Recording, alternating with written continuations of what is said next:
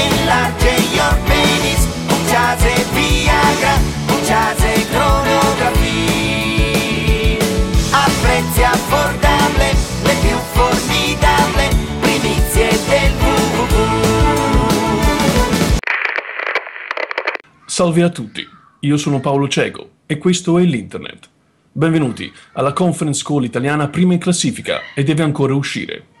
Con l'Internet ci occuperemo di scoprire quali siano i segreti più cupi che si celano dietro la grande rete, con l'aiuto di due illustri esperti del settore. Direttamente dall'antro atomico abbiamo il dottor Manhattan.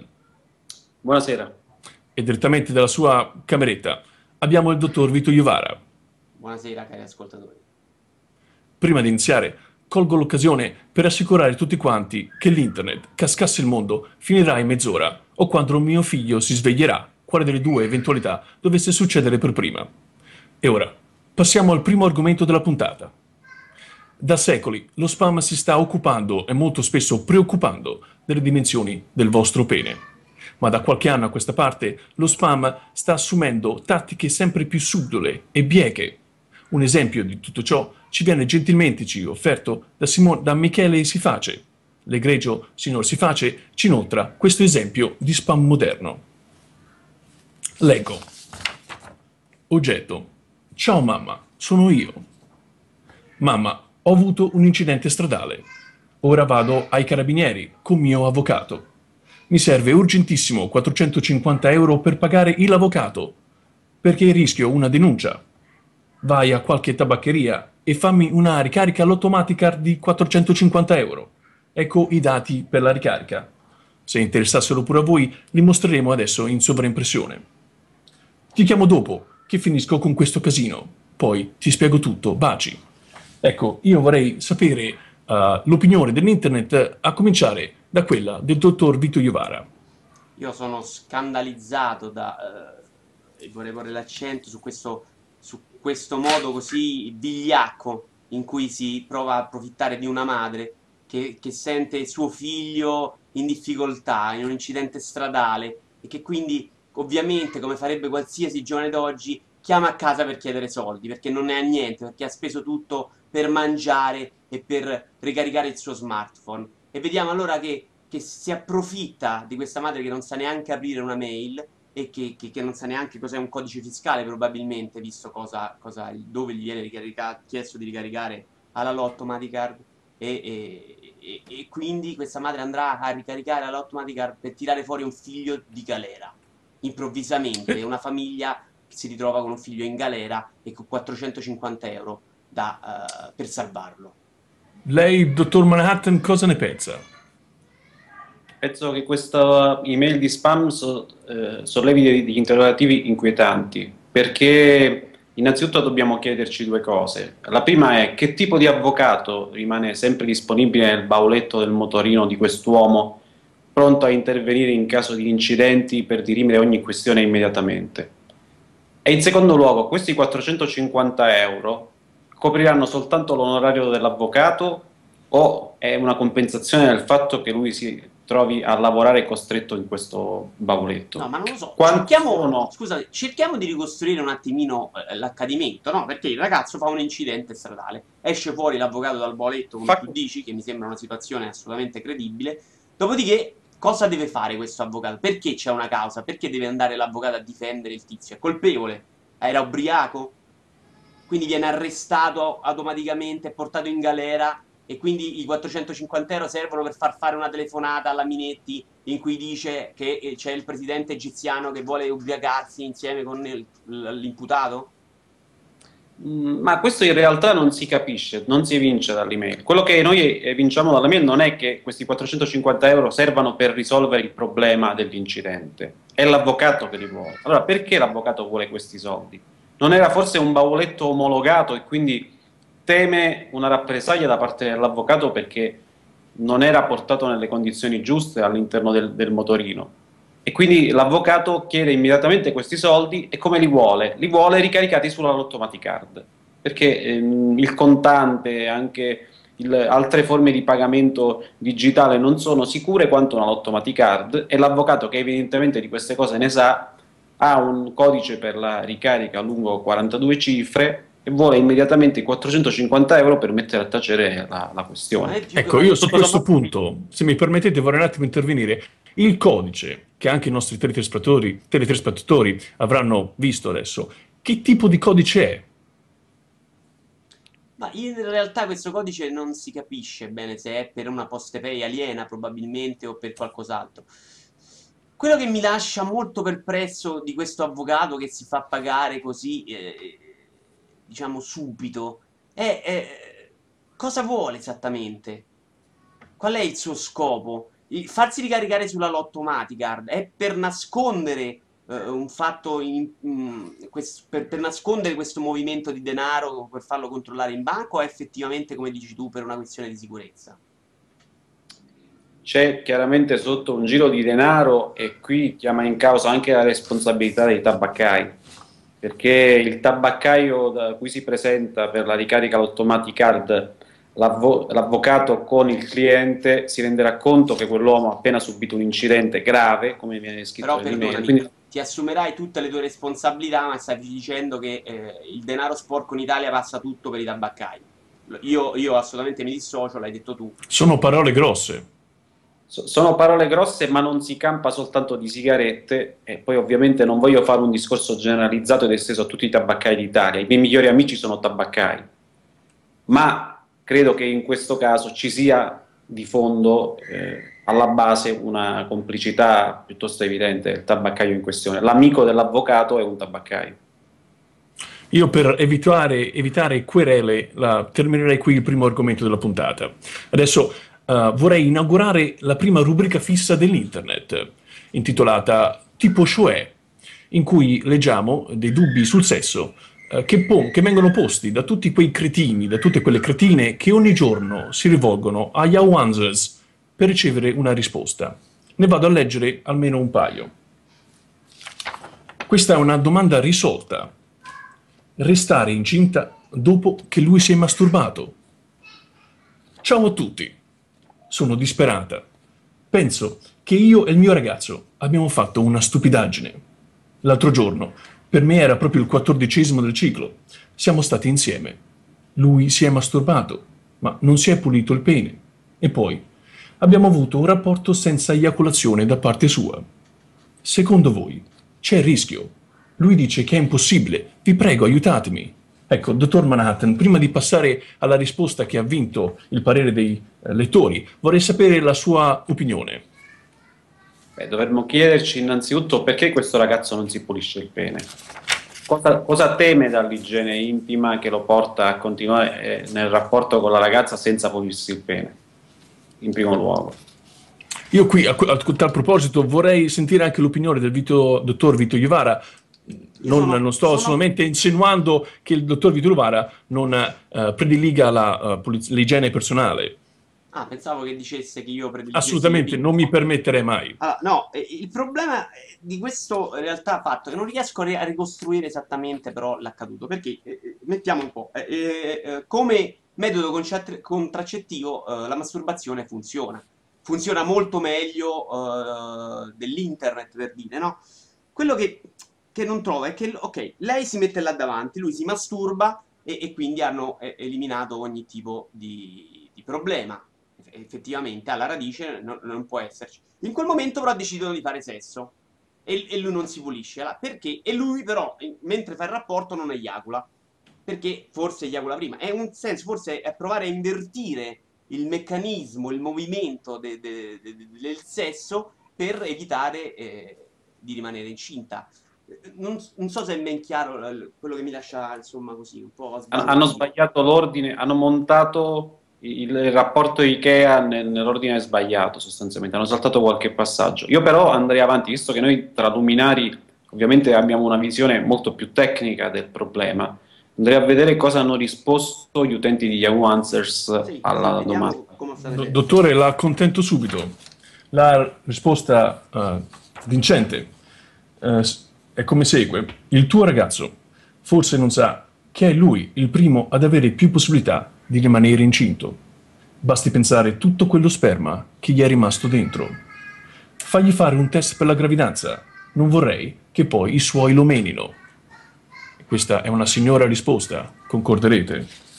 Assolutamente. Sembra, sì, mi sembra che vada dritto al problema, insomma, che capisce poi esattamente quali sono i rischi, insomma. Dobbiamo cercare di preparare i nostri ragazzi a questo tipo di evenienza invece di nascondergli il sesso in Italia. Una domanda aperta a chi di voi sa la risposta, si senta libero di prendere la parola. Questa povera donna, ragazza che sia, come può essere sicura che sia il 14° e non il 15° giorno del ciclo? Io non ho mai avuto un ciclo, quindi lascerei la parola al dottor Manhattan, che so che invece è abbastanza esperto in merito. Temo di non aver avuto esperienze dirette di questo tipo, ma credo che si stia sottovalutando nella risposta che è stata data agli utenti di Yahoo Answers un piccolo dramma che viene sottolineato dall'utente che risponde, e per questo la risposta è stata premiata come più esaustiva. Mettiamoci nei panni del ragazzo che scopre di essere incinto.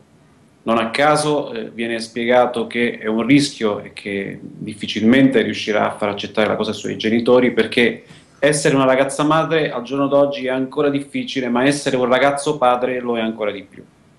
Quindi tu stai già pensando alle conseguenze di questo ragazzo che si presenta ai suoi genitori, che magari sarebbero dispostissimi di cacciare 450 euro per un avvocato che deve salvarlo dalla prigione, ma che invece alla notizia papà sono un uomo, aspetto un bambino, potrebbero anche cacciarlo di casa. Dici, l'Italia non è pronta a tutto ciò. Non è pronta, uno magari si aspetta per il figlio le cose migliori, che abbia un tabacchino e sia amico degli avvocati, e invece poi scopre che è rimasto incinto per un rapporto, tra l'altro avuto nell'ordine sbagliato, con la propria ragazza. Questo... Ma secondo te questo bigottismo è causato dal Vaticano?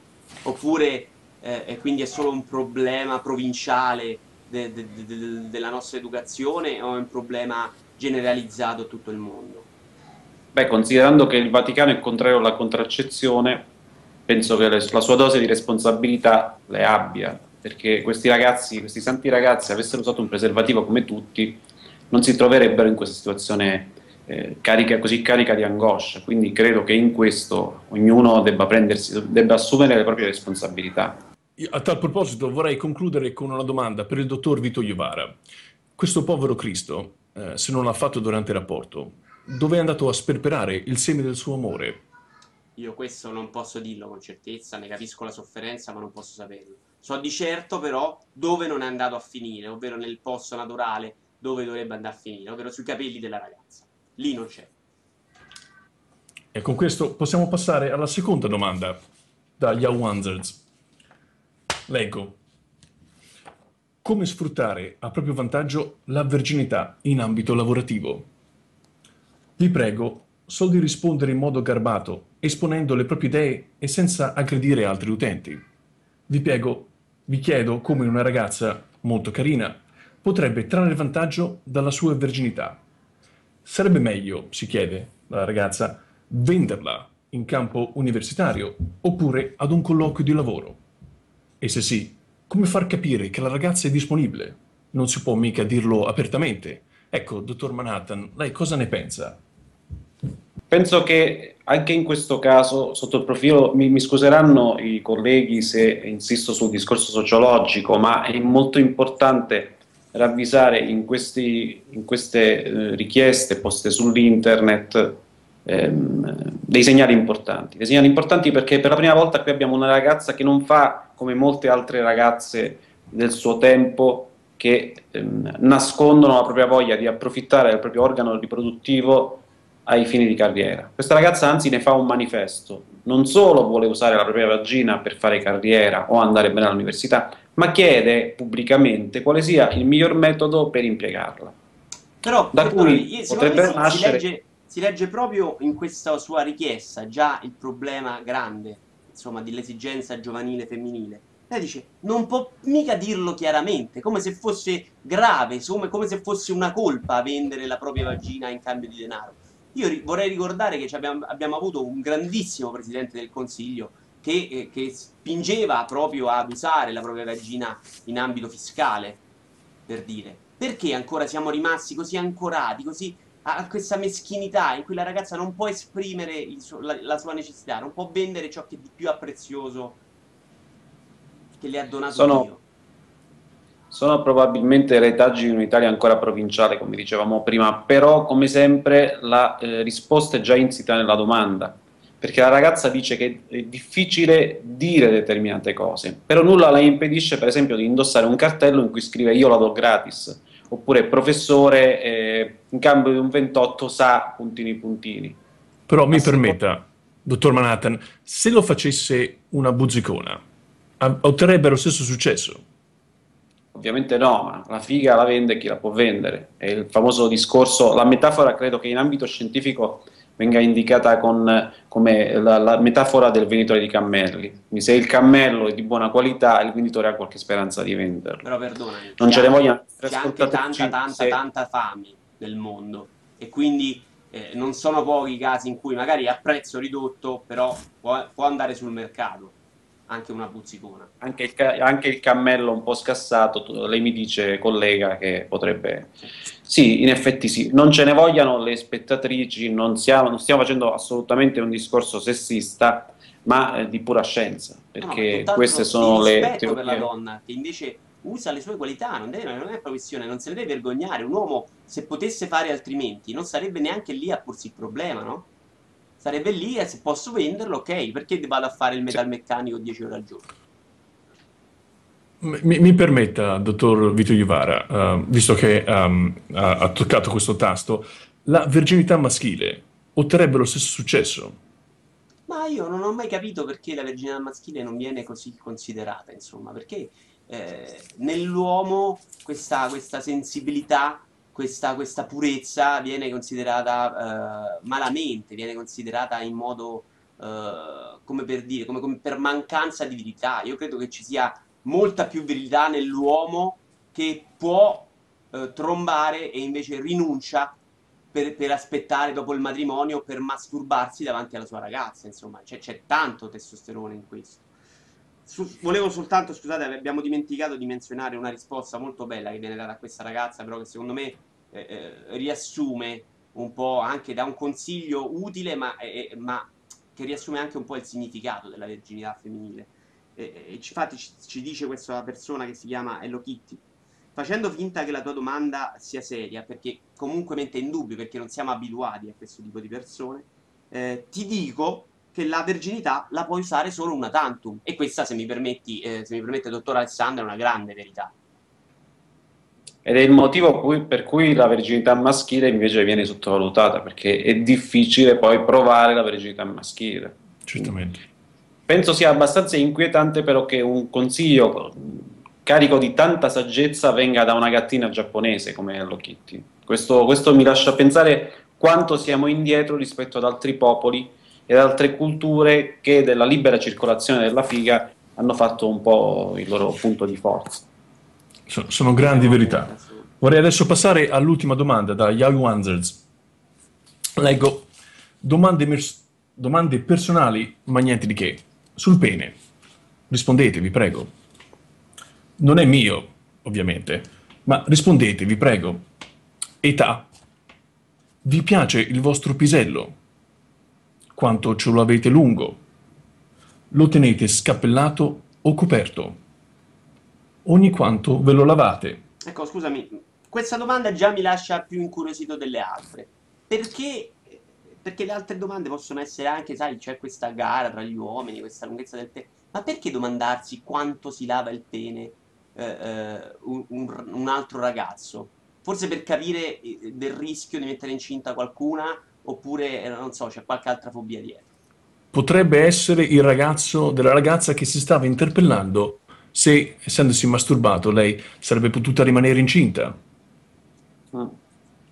Potrebbe anche darsi che i giovani di oggi sentano un bisogno così forte di uniformarsi ai propri coetanei da arrivare a domande anche sull'igiene intima. Una volta si aveva soltanto lo zainetto tutti uguali, adesso invece è importante anche lavarsi il pene quanto se lo lavano gli altri.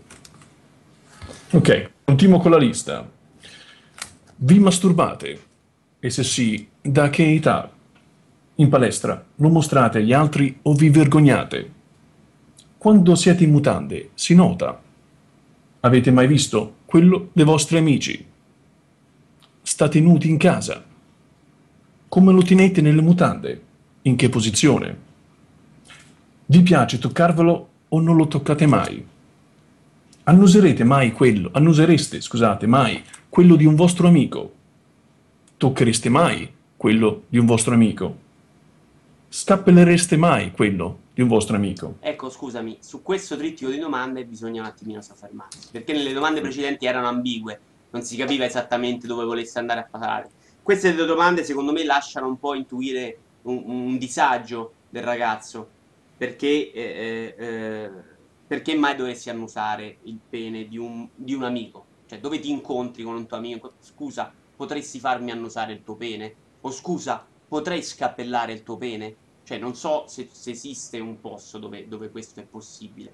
E quindi probabilmente questo ragazzo si sta facendo delle domande personali legate alla sessualità, mi chiedo.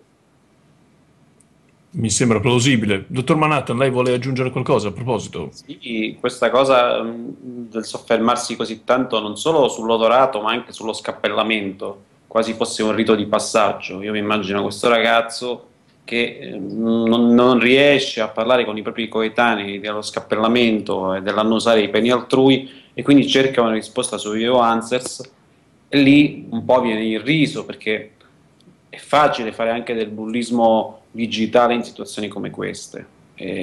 La gente ancora non capisce quanto possa essere importante per un ragazzo domandarsi se sia normale annusare i peni degli altri. No, non mi sembra. Questo ragazzo potrebbe in famiglia essere stato cresciuto con certe abitudini, magari nel saluto della famiglia si era abituati a salutare annusandosi l'uno con l'altro il pene. Non possiamo stare qui adesso a sapere l'educazione com'è stata, insomma. Io so che ci sono delle feste in alcuni paesi del mondo dove a Natale ci si ritrova tutti insieme. È usanza, anziché stappare lo spumante, certo. No, raccontamelo, perché perdonami. No, prego, dottor Vito Iovara. No, il dottor Manhattan ci stava raccontando dell'usanza del paese, io volevo ascoltarlo. È usanza in molti paesi, evidentemente non abbiamo alcun titolo noi per giudicare questo tipo di usanze solo perché non le pratichiamo, visto che siamo ancora legati al panettone, al tappo di spumante per la notte di Capodanno, non abbiamo ragione per giudicare in termini negativi usanze di tipo diverso come quelle condotte sicuramente nella famiglia di questo individuo, perché anche ammesso che la sua sessualità non sia incerta, alla fine fa semplicemente delle domande piuttosto comuni, non sono neanche le peggiori che si trovano su Yahoo Answers, quindi... Ok, direi che gli altri punti ci sono vari, sono anche abbastanza interessanti ovviamente, ma più o meno le abbiamo già risposto ai quesiti di questa persona, che spero sia in ascolto. E adesso vorrei passare al secondo argomento della puntata, fornitoci gentilmente da Antonio Pizzo, in arte Tony Pizzo. Il dottor signor Pizzo ci porta a conoscenza di un argomento che per anni purtroppo ci è stato oscurato da parte delle lobby dei medicinali e delle zigolì. Stiamo ovviamente parlando dell'acqua diamante. Andiamo a scoprire cos'è. Si tratta di un'acqua di fonte la cui coscienza è quella della quinta dimensione, con l'aggiunta di alcuni codici della sesta e settima dimensione. Potrebbe chiamarsi acqua della Nuova Terra, oppure acqua della Nuova Gerusalemme, in accordo con il testo biblico dell'Apocalisse, capitolo 22, versetti 1. Mi mostrerò poi in un fiume d'acqua viva, limpida come cristallo, che scaturiva dal trono di Dio e dell'agnello. E versetto numero 2. In mezzo alla piazza della città, e da una parte e dall'altra del fiume, si trova un albero di vita che dà 12 raccolti e produce frutti ogni mese. Le foglie dell'albero servono a guarire le nazioni. Quest'acqua è diventata più viva ed intelligente, rispondendo con amore alle intenzioni emesse verbalmente da chi le utilizza. Che meraviglia! Sono veramente bellissime parole. Quest'acqua meravigliosa, quest'acqua pura, quest'acqua intelligente, quest'acqua che ascolta e chissà se poi ripete anche quello che dice, ma soprattutto quest'acqua che puoi trovarla in tutte le dimensioni, nella quinta, nella sesta, nella settima, il venerdì a volte, il venerdì sera la trovi anche nell'ottava fino a una certa ora della sera, insomma è magnifico, io trovo che sia splendido che al mondo ci sia ancora della vera sana acqua diamante. Prima di passare, prego dottor Manhattan. mi scusi dottore, è un peccato che le lobby che contrastano l'ascesa dell'acqua diamante e la sua libera diffusione tra gli uomini del nostro pianeta impediscano appunto che tutti conoscano i grandi benefici dell'acqua diamante. Pensiamo, l'acqua diamante arriva fino alla settima, forse anche all'ottava dimensione, abbiamo appena sentito, e al cinema siamo fermi alla terza dimensione. Pensate ai benefici che potrebbero derivare dal versare negli occhi degli spettatori, anziché affidargli quei cazzo di occhialini che non funzionano mai e sono sporchi e ti devi pulire con la pezzicella al cinema per vedere un film in 3D e fotterti 4 euro in più sul biglietto. Pensate ai benefici del vedere il film in 8D anziché in 3D, semplicemente versandosi negli occhi dell'acqua diamante. E pensate pagarlo appena 35 euro. Pagando appena 35-40 euro, perché l'acqua diamante ha un suo certo costo, anche se l'acqua diamante è una fonte inesauribile. Perché siccome basta aggiungere, ricordiamo, la formula dell'acqua diamante, il suo grande segreto è che aggiunta a qualsiasi cosa impura la rende pura di nuovo. L'acqua diamante rigenera, essendo un'acqua intelligente, tant'è vero che se un uomo anche abbastanza scemo si lava le orecchie con l'acqua diamante diventa più intelligente.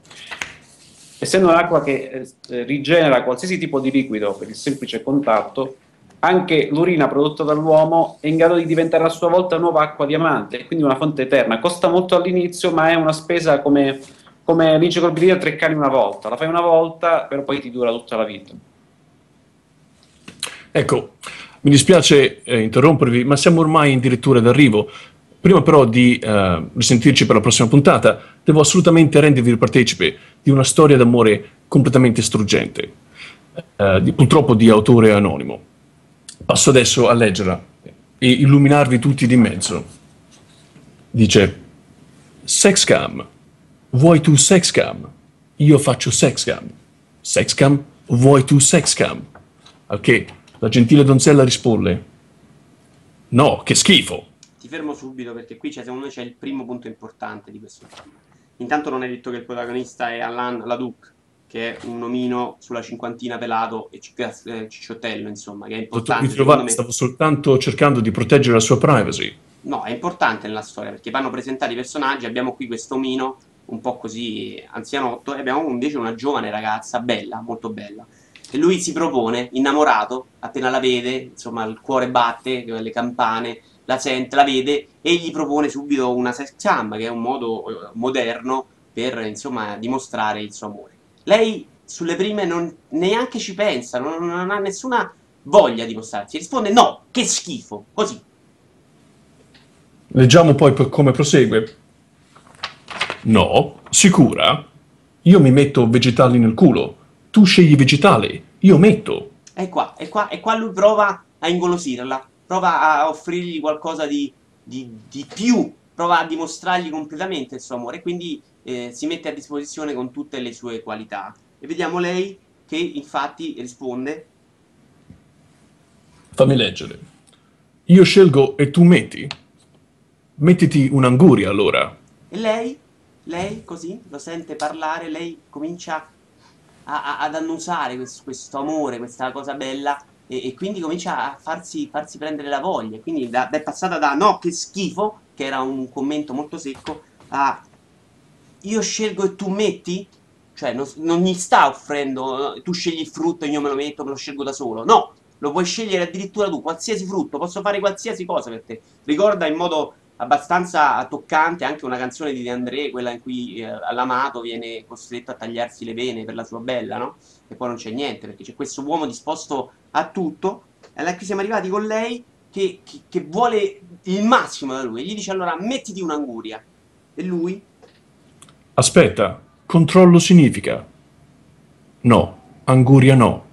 E qui c'è il vero dramma, perché Alain Laduc, che probabilmente non è della stessa lingua della ragazza, è lì che sta cercando di capire, che trova magari nel suo book che avrà fatto con un fotografo, di trovare questo frutto. E allora prende un attimino in considerazione le varie ipotesi. Sarà una banana questo suo frutto, questa anguria, la misura... 19 centimetri, questo è il frutto ovviamente più semplice, non è una grande dichiarazione d'amore, questa la puoi fare con una che ci vai in una notte e basta, insomma. E allora lui pensa di più, forse l'anguria sarà una roba di questo tipo. Sarà un melone? Un melone fatto di questa qui, che abbiamo già un diametro di 13-14 cm, ma per una lunghezza diversa. Lui questo si sente ancora disposto, perché questa un po' smussandola sulla punta, secondo me un po' lavorandoci, può ancora farcela. E invece lui prende il suo libro e si ritrova davanti l'anguria. Eccola qua, qui ne abbiamo una classica, insomma, neanche di dimensioni sproporzionate, sui 25-30 cm. La guarda, io me lo immagino, lui che è lì a pensarci, a capire se può davvero rinunciare alla sua bella, eppure no, è impossibile per lui, è troppo anche per lui. E dice no, anguria no.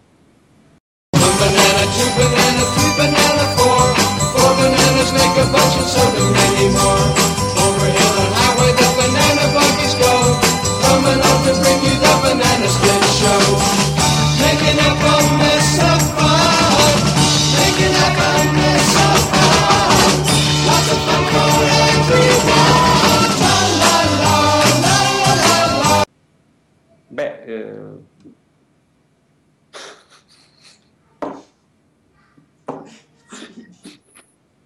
che cazzo è domanda?